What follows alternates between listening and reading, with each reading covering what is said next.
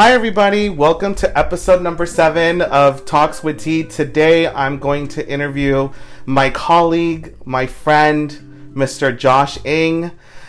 I call him Asian Thor because number one, he is very tall for an Asian man. He is very well ripped, and he has a heart of gold. So, thank you for coming to my segment. It's a Saturday late night. He actually made cocktails, everybody. So if you're listening, grab a drink and listen to some wisdom. Thank you for coming. Thanks. I appreciate it. Thanks, Tony, for having me. so, um, something that I've noticed about you within the last, I think, more than five years that I've known you is that you've always had a very good quality and you've always been so patient. Like, we can have a really busy day and you're just so relaxed. It almost seems like you smoked a blunt and just chilling. so, Uh-huh. I want to know have you always been this way since you can remember? Um, for the most part, I guess, growing up, now that I think of it, I've always been patient. I've always been calm. Um, I never thought that, you know, being anxious or being that person who's just always hyped up um, would benefit, I guess, others. Um, so, like, if you see me in clinic where I'm just very calm, collected, it's a way for you guys to feel at ease as well. And it's a way for me to think internally what I need to do next, what's the next step. Because if my emotions take over, all hell can break loose, right? Definitely. Yeah, and I I really commend you for that cuz I know sometimes I lose it. I lose my shit. And when I lose it, my first instinct is I have to let this out. Mm-hmm. And you always remind me that it's okay to do so and it's okay to regroup. It's okay to step out and do what you have to do. And I think that's really important for us, not just as healthcare providers, but everybody. Like we all Right. need to just learn to really follow your instincts and if you need to step out to do so. Mm-hmm. So, Totally. Given that you're in a management position, so it must be hard. So, Definitely. after this these past few, I think it's already been a year or so about About a yeah, year, yeah. three months. What would you say is the hardest part about being in management? The hardest part, I feel like, is getting or having my staff trust me. You know, trust is is a result of something. You know, trust doesn't happen overnight. You know, a relationship is, you know, it evolves. It's evolutionary. Uh, it takes time. It's whereas someone gives and then someone takes, someone gives, someone takes. Um, and it's a long process. And coming into this position, I was just unsure if you guys would be able to trust me. And I knew it would take time, but just like anything else, um, it will be beneficiary in the future. And having that trust in my staff and me trusting my staff, them trusting me, it'll just develop like a practice which will be um, built on a strong foundation, right? I don't want anything to be fear based. I don't want anything to be where you guys feel unsafe. And I think that's the hardest part because, yes, I have to lead or I have to guide within these parameters of a healthcare system, a institution where I report to an upper management. They report to someone else, and from there, everything trickles down. Um, and I think that's the hardest thing being able to lead, guide with my own ideas, my philosophies, versus my manager or my leader telling me what to do. And I guess breaking those norms, breaking those, uh, that comfort level is probably the hardest part as well. Yeah, it's it's a tough industry, ladies and gentlemen. It's not easy working in healthcare, and for those of you who are in healthcare, I can guarantee you that there's not a day where you probably need a shot, just like me, or you probably need to go to the gym, just like Josh does, to de-stress. Because it's definitely, um, it's a very passionate job where you love people, but there are times where it can get pretty ugly. Mm-hmm. Um, which leads me to my next question.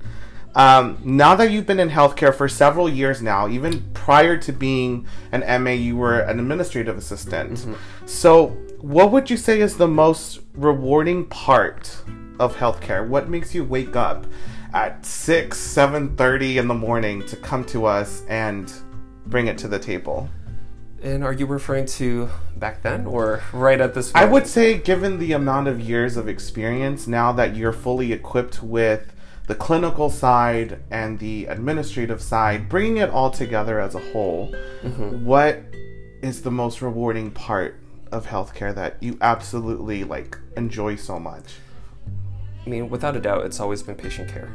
It's always been helping a patient throughout their entire experience. So it's not just within our department, but being that liaison throughout their started their sickness to the end. And within our clinic, the unfortunately the great part about it is we see our patients for so many years. Um, and rheumatology is such a chronic disease that you develop these relationships with patients who you can now call friends. And that's the most rewarding part because you see them improve, you see them decline, and it's a process that you place a trust in them and they place their trust in you to be able to help them. And you know, it goes from first their first time stepping into the clinic to right when they finish their appointment and they exit, making sure that their entire visit is smooth has been probably one of the most rewarding parts. And seeing that smile on their face after they know that we care about them. That's really rewarding. It really mm-hmm. is. I can tell you, being in the same department for five years now, it's it's really amazing to know your patients. Mm-hmm. Their not only their um, their state of disease, but also how they are, their personalities, what they do for a living, what they've been through. It's it's really rewarding to look at the schedule and say, "Oh, I know that guy," or "I know that girl," and it's it's super amazing and i'm glad that you also agree with that. Yeah it's nice that you can also connect with them um, on i guess like personal things outside of work mm-hmm. that you guys find an interest in and they can help you out in other ways as well even though you never expected it or never asked them but things fall into place and they can be there for you as well. Mm-hmm. so that's nice. Definitely. Um i'm trying to throw you a little curveball here. Okay. Um, tell us something about yourself that we don't know. That you don't know. Um,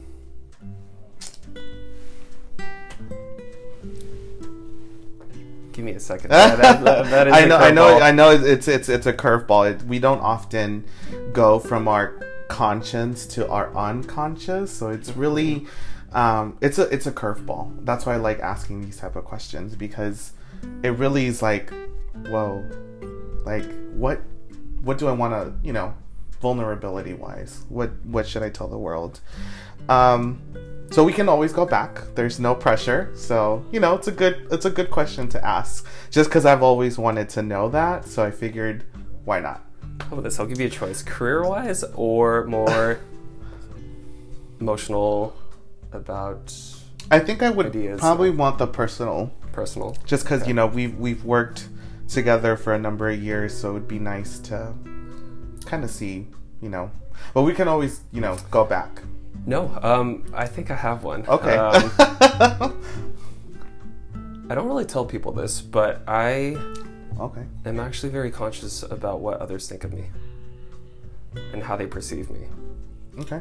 So moving up into this position, I am basically put in the spotlight where I can be criticized, I can be praised, I'm placed under a microscope where anything that I do will be analyzed and critiqued. Mm-hmm. And if I do anything incorrectly or if I make that tiny little mistake, the first thing I think about is what will others think of me?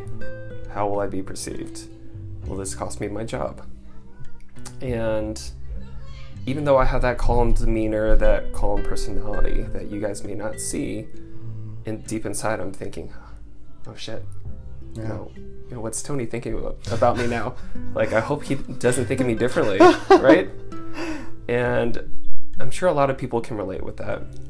And that's the part that I'm torn between, and I'm trying to learn not to let that affect me. And just think about everything as a learning experience. We're all here for the ride, right? We're all here to grow, to mm-hmm. learn, and excel. Yeah. I I totally agree with that. I I think that's where I can relate to you because I have a bad tendency of always thinking the worst out of every situation. And it's it's I think for me it's more of a defense mechanism because if this makes sense, you don't want to feel hurt, Yeah. pain. Yeah. So I, I can totally get where you're coming from. It's it's for me that's always been a defense mechanism where it's like I don't want to feel Or this feel vulnerable. or I don't want to be like you know soft or you know all of the above. So thank you Yeah. for sharing that. I know that's not easy, so I definitely appreciate that. Um, now we're gonna dig in a little bit, just a little bit deeper from that vein. Okay. Um, so several years ago, when I decided to do my weight loss journey, Mhm. um, you've shared with me about your own struggle with weight and food. What advice would you give to someone who wants to make lifestyle changes, who who is ready to say, you know what, I am so tired of this. I want to make a change. So, what would you give advice to someone who's ready to make a whole new person of themselves? So, not many of you guys know, but I was a very chubby kid growing up. Um, I think the peak was during my high school years when I was around 240 pounds. Uh, that was my sophomore and junior year of high school. I was just that kid who didn't want to exercise, always ate. I loved food, still do to this day. and As we all do. as we all do. But the issue was that my parents, my family, they wanted me to get checked out.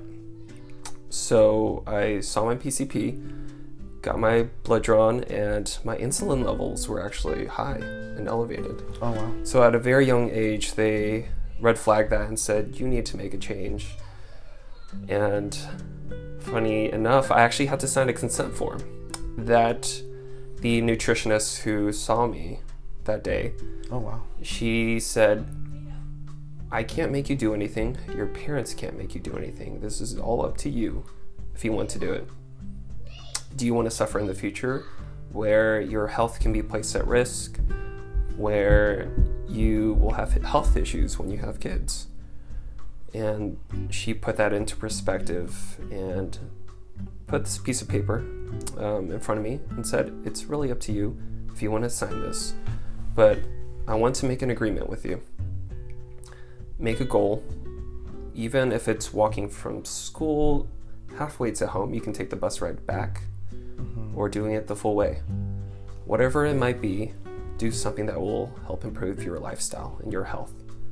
So, from that day on, that started the journey of me walking from my high school all the way back home. And that turned into a snow, snowball effect of me just doing a few push ups a day, uh, purchasing some dumbbells, working out at home. And by the time I graduated, I dropped down to about 185 pounds. Oh my god. Holy moly, that's So, in yeah, in a year, wow. a year or two. And once I hit college, that's when Thor started- came out. that's when I started taking it seriously and um, developing more routines, um, actually eating properly. Even though I ate properly, like my senior year of high school, um, try to eat more salads, um, some fruit, less carbohydrates. But it was very difficult. But the th- great thing about it is you'll notice a quick change. Once you just change your diet, anything can happen. Even if you exercise minimally, you'll start dropping in pounds. And once I saw that, I was like, wow, this is making me feel a lot better. Just imagine yourself carrying just 10 pounds and walking around with that. That's that extra weight that if you imagine, if you drop that, Yeah. you'll feel lighter. So dropping about 70 pounds, I got all the way down to about 175 Wow. sophomore year of college. It just felt amazing. And I've pretty much maintained that weight up until now. Wow. That's impressive. Yeah. You don't hear that every day. Especially San Francisco. So many good food. It's not easy. Yeah, I mean, growing up in an Asian household, we eat what rice, noodles, All the carbs. all the carbs. Yeah. It's there in front of you. Yeah, that's that's really impressive. I really commend you to that because it's not, you know, it's not. I always tell people this, and I even tell myself this that you're not gonna go from eating a burger to eating a salad overnight. And I think that you realize that these things take time, and these are baby step things, and that don't expect everything to come so mm-hmm. quickly. And i and i commend you to saying that it's not easy because you know it's not. It mm-hmm. really is not. So. Yeah, nothing's like a light switch where you turn it on and off. Everything is a grind, as they say. It's through choice. You know, mm-hmm. if you want to make that decision and that choice, stick with it and make sure you, you know, carry that plan out. definitely. It's it's not easy. Um so right now for those of you who don't know he works alongside with all of us meaning me and my colleagues at ucsf and i want to ask you where do you want to take your career now within the next five years? I would say within the past three years, or actually three years ago, two years ago, I've made a few career changes. I wanted to become first a physician's assistant, a PA, as they call it. And that's one reason why I moved down here to the rheumatology uh, and now nephrology clinic as well. Um, but working alongside my manager, who's a nurse practitioner, she showed me a different side to healthcare. Um, and being a NP, it uh, was really rewarding. Being able to see patients, being able to work alongside with her and treat them, it uh, made me change my career path to become an NP. And I took all these classes um, in hopes that I can one day get in. And that was my career path about probably a year ago. and then now getting into management as that position opened up, it has developed a side of me that I've never experienced. I've grown to love, uh, grown to question as well. It, it's something that I find very intriguing. And a part of me wants to actually pursue that even further. Um, possibly taking over a practice one day, um, moving into, you know, healthcare management can be an option. And right now, I'm really stuck in between those two options: being in management versus being in the clinical side as a nurse practitioner. And you know, we'll see where these next few months take takes me, and we'll see what happens, what opportunities you know reveals reveals themselves. Um, but yeah, that's pretty much where I see myself at the moment, or in the next five years. living in the moment as Yeah. they say that's good. Yeah i'm pretty sure wherever you go you'll be successful. I'm not worried at all. I'm pretty sure whatever Thank you. you. do you'll be great. No questions asked. Appreciate that. so a year ago or maybe a little bit over my mind is a little cloudy right now. I can't precisely have an exact date. Mm-hmm. But how did you feel when you found out that you are applying to a management position and pretty much you're a candidate and myself was a candidate what was your reaction when they said hey like it's basically between you and tony at this point Mhm. how did you feel about that It was tough. It was. You are a very close friend and very close colleague as well. And finding out that it came down to the both of us, I, I didn't want it to ruin our friendship, our relationship, and you can see it m- happen many times throughout history. Um, Yeah. even in friends around us um, who lose their friendship over you know a job um, and i didn't want that to be us i didn't want you know any of that to happen you know so i'm glad that we did talk it out Mm-hmm. that we told each other that no matter what happens like we'll still be the same Mm-hmm. and like nothing will change. But the great thing about that is I knew that our practice would be in good hands. Mm-hmm. Having, you know, a supervisor who has worked for like for yourself, I think it was three years, four years Yeah. I think In that- around- yeah. Ish. in rheumatology versus me, who's been there for about two years. Um, I knew the department would be in good hands, no matter which way it went. Mhm. So it really came down to, you know, the interviews, what the providers thought about us, Mhm. and what we could bring to the table. And it was a very difficult, you know, position situation. Yeah. And I've had to think about it many times. You know, when I saw you, I'm like, oh God, I had to see you day in, day out. We're in that race together.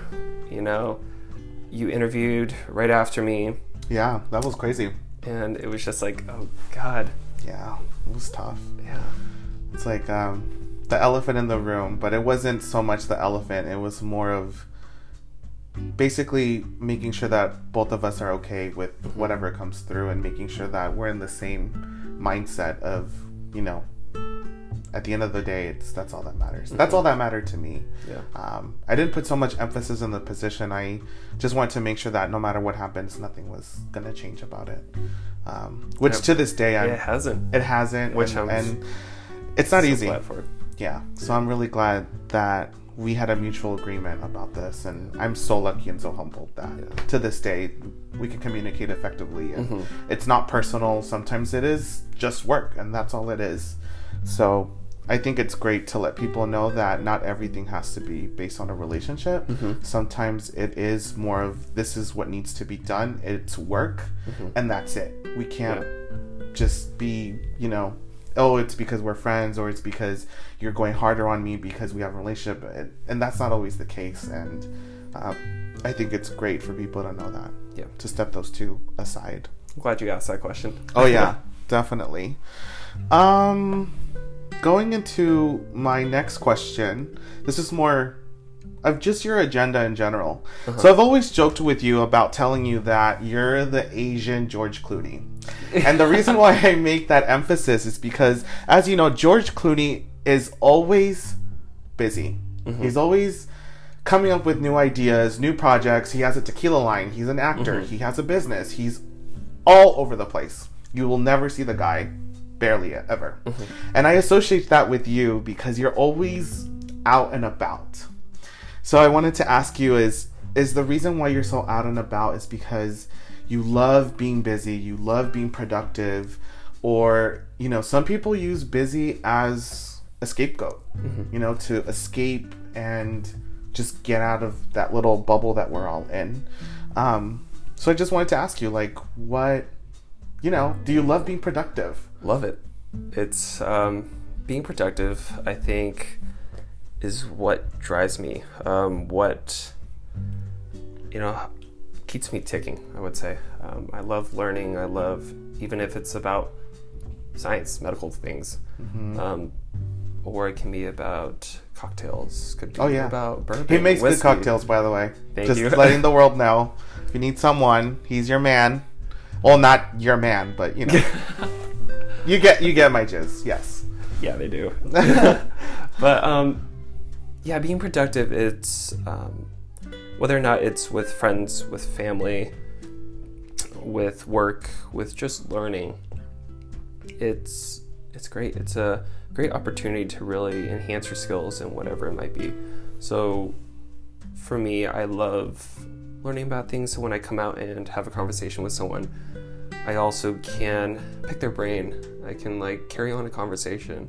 And I think that's what's so rewarding about knowledge. hmm And about like current events, news, um, different topics. It can be random, but that's why you may say that I'm very busy or I'm out and about. Um, Yeah, Yeah. I, I I've noticed that every time I just text you, even if it's a random weekend where I'm like, "Hey, what's up?" or whatever, you're always out and about, and I never actually hear you say, "I'm just relaxing." Period. I never hear you say like, "I'm actually like just chilling, like regroup," because you know you're always working, you're always going above and beyond, you're always out and about, and sometimes I'm like, "Wow." I would be overwhelmed. I would be like, I need a massage. I need to like just not talk to anybody. I want to be mm-hmm. in my room alone. So decompress. yes, And that's where, you know, spending time with friends, with family, I'm able to decompress when I'm at the gym. A, it's me time. It's where no one else is there bothering me. I can just listen to music, listen to a podcast, and take that time for myself. And, you know, we only have 24 hours, and time very is, long, twenty four hours. Yeah, very long, 24 hours at where we work. But time is limited. So finding um, time, if it's just in the commute or if it's um, at the gym, even at just eating lunch or dinner, like doing something at the same time, um, it's that's the rewarding part. yeah, yeah. Well, you're out and about, so hey, I'm not gonna stop you. I'm not gonna stop you. Um, this one's gonna be a little bit hitting an artery a little bit, and this is not to say a negative question. At least I don't consider that a negative Okay. question. Shoot. Um, so just a heads up. What would you say is your biggest insecurity? Oh, and and I laugh, and that's probably my nervous laugh, is because for those of you who don't know, um, my biggest insecurity is myself, and I say that because I come across very confident. I'm always fooling around. I'm always. I feel like I can't be taken seriously, and that and I don't mean that in a negative way.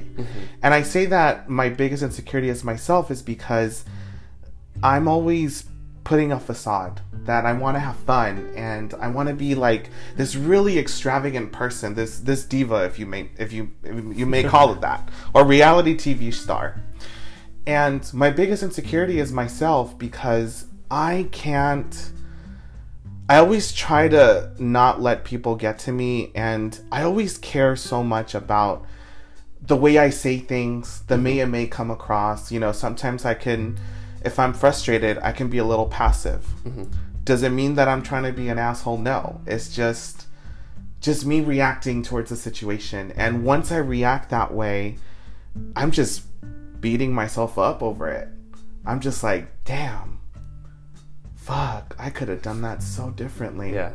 and that's when i that's when i come across the i'm sorries where it's like i am so sorry for being blank because of blank it almost seems like i'm literally holding a knife and i'm stabbing myself in the back mm-hmm.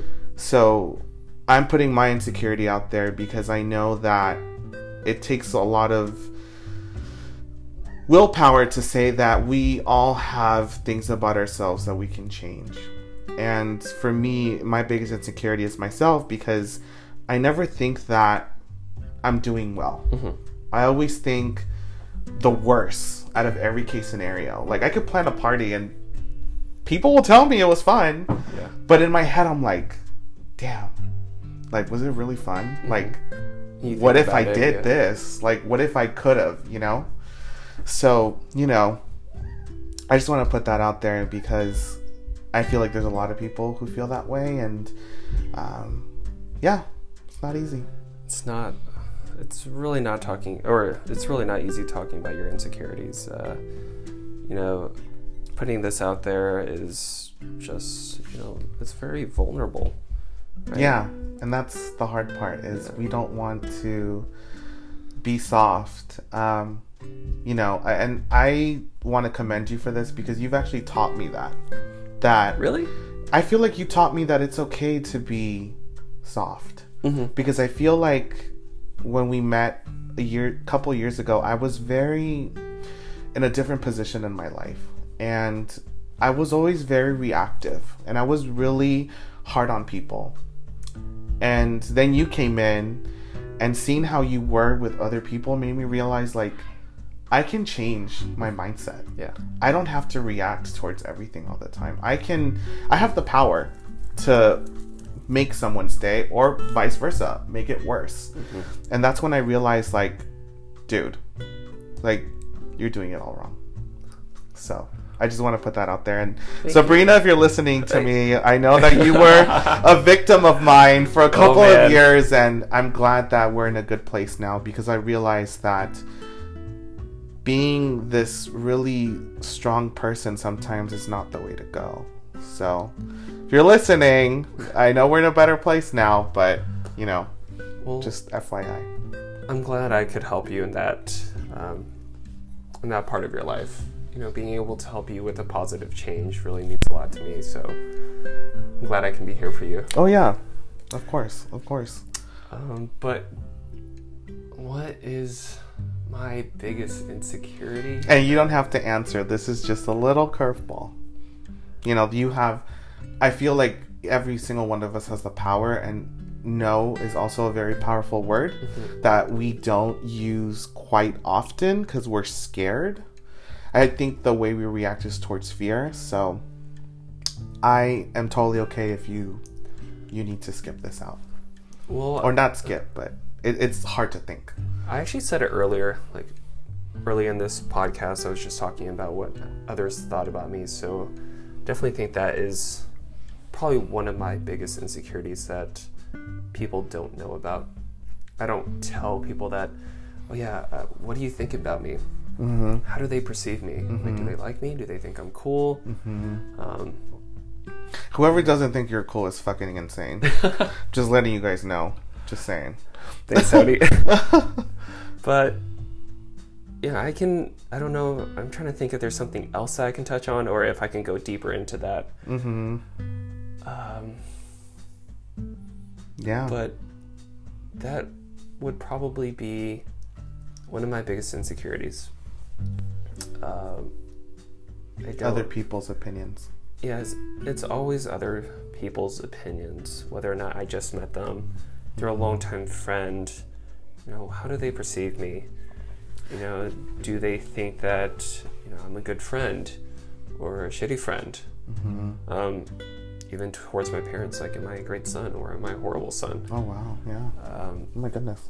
even in this situation, am I answering these questions well enough, or No. is it horrible? No. No. These aren't horrible answers. I. This. This is what I was looking for. Is that we're not all perfect. Yeah. and all you have to remember is just be yourself and that's all that matters. At the end of the day i mean yeah we're in our 20s we're young we're just you know as my grandma says we're just starting off life as she says and she always makes this very clear that we're just starting out our lives. And at the end of the day we don't want to leave this earth knock on wood um, we don't want to leave this earth having regrets. And we don't want to leave here thinking that we did the right things or that we made the wrong things. Um, I believe that these are just experiences and these are little things to make us better people. And I really commend you to being really open about that because not that many people would, you know, say that or, you know, leave, put this facade that we're perfect. Um, and we're not, you know. So I, I really appreciate that. Thank you. Um, given that, um, you know, you're in a position where expectations are everything, and they're not the easiest expectations. But leaving aside the career and leaving aside work in itself, what is your own personal belief of expectations? My personal belief of expectations. Um,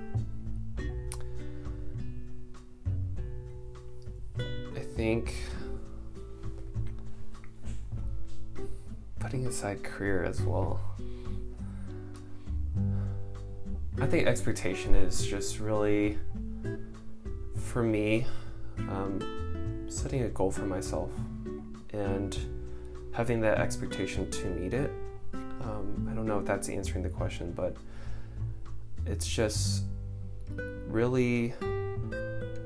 trying to fulfill what I'm set, like I set um, a goal for, or what I set to do. Um, expectation is meeting that deadline or meeting um, a need of an individual. Um, that's what expectation is for myself. If I'm if I want to do something, then I set that expectation to do it and completing it. I think that's what expectation is for me. Whether or not it's career, personal life, um, for me, I think it all goes hand in hand. So, sorry if I'm not answering that. no, no, no, no, no. Everybody, um, everybody has different beliefs of expectations. You know, um, a lot of people take it into the, you know, meeting goals, meeting deadlines, um, meeting their goals overall and other mm-hmm. people take it in a whole different light where you know for some people expectations are you know non-existent there's you know so i just wanted to get your thoughts on that and it seems like it's more goal oriented meaning i want to get there within this amount of time frame and mm-hmm. i'm going to do x y and z to pursue that Yeah. so, and that's a good mindset. You know, it's really important that in our 20s, although we're, I know I'm borderline 30 ish, um, it's really important that to do that while we're young. And I'm not saying that it's bad to do it later on in life. I'm just saying that we're really lucky to be at this age because this is where we start thinking of what do you want to do? Yep. You know, although I love my job, I also love doing this. And you know, it brings me really, it brings me happiness. And I think it's important that we start setting ourselves goals, whether it be short term, long term, a day or two.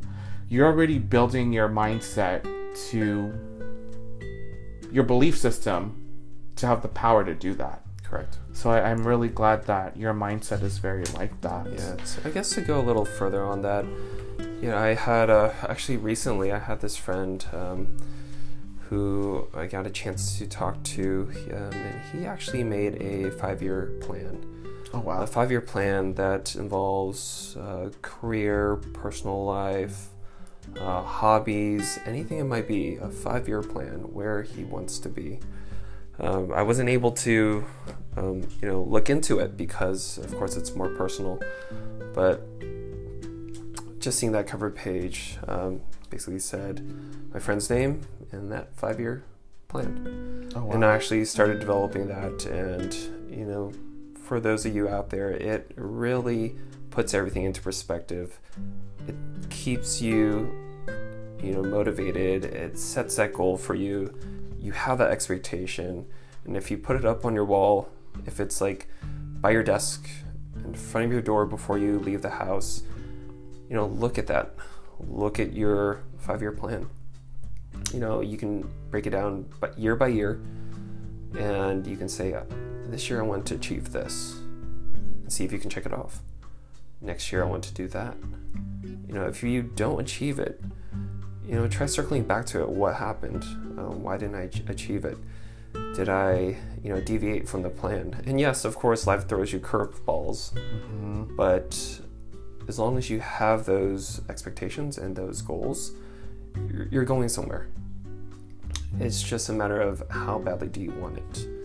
How badly do you want to achieve and succeed and evolve as a human being? Right? Yes, I think that is really important. That if we don't put our own efforts into something or try to manifest it, you're you're not letting the universe do its job. And this has, you know, this doesn't just go with religion or the universe. It's with anything in general. You have to put in the work if you want it to happen. If I want to be 100 pounds less, guess what? I have to get my fat ass up early and do a jog and start eating salads in order to manifest the skinny body that I wish to have. So that's really important. Um, at the moment, I don't have any more questions. Um, do you? you made it. Is there any questions you want to ask? Do you want to, you know, give a shout out, be creative? Um, you know, anything that you want to uh, disclose before this is over in the next couple of seconds. Well, Tony, I just want to say thank you. You know, seeing you these past three years, seeing you grow, seeing you change, um, ethics, your personality, everything has, you know, improved for the better. Thank you. You've seen, like you said, um, you've were really um, reactive um, emotionally, and now in the past like year, you've taken a step back, being able to analyze and you know take in uh, all those thoughts um, and emotions, and then you know respond in a more calm, collected way. And you now have best of both worlds, so you can really be that wholesome individual, you could say. um, so I want to say, you know, your opportunity to have these podcasts to really bring awareness to those who may feel like they're, you know, alone, uh, they're singled out, or they just don't know where to go in life. You know, these podcasts, ladies and gentlemen, are really inspirational, and it's a really great opportunity for you to learn hear from others who are around your age and what they've been through, what they're going through, and what they are trying to achieve. So, thank you. Yeah. I definitely appreciate that. I, like I said, I've always held you to a higher standard, and I definitely can guarantee you that I would not be the person I am if it wasn't for your support, always feedback consistently, um, always saying that it's okay, and um, I'm really humbled and I'm super blessed. So, again, thank you so much for taking time out of your own busy schedule to be a part of this. So, ladies and gentlemen, that's a wrap. Thank you so much. Thank you. Bye.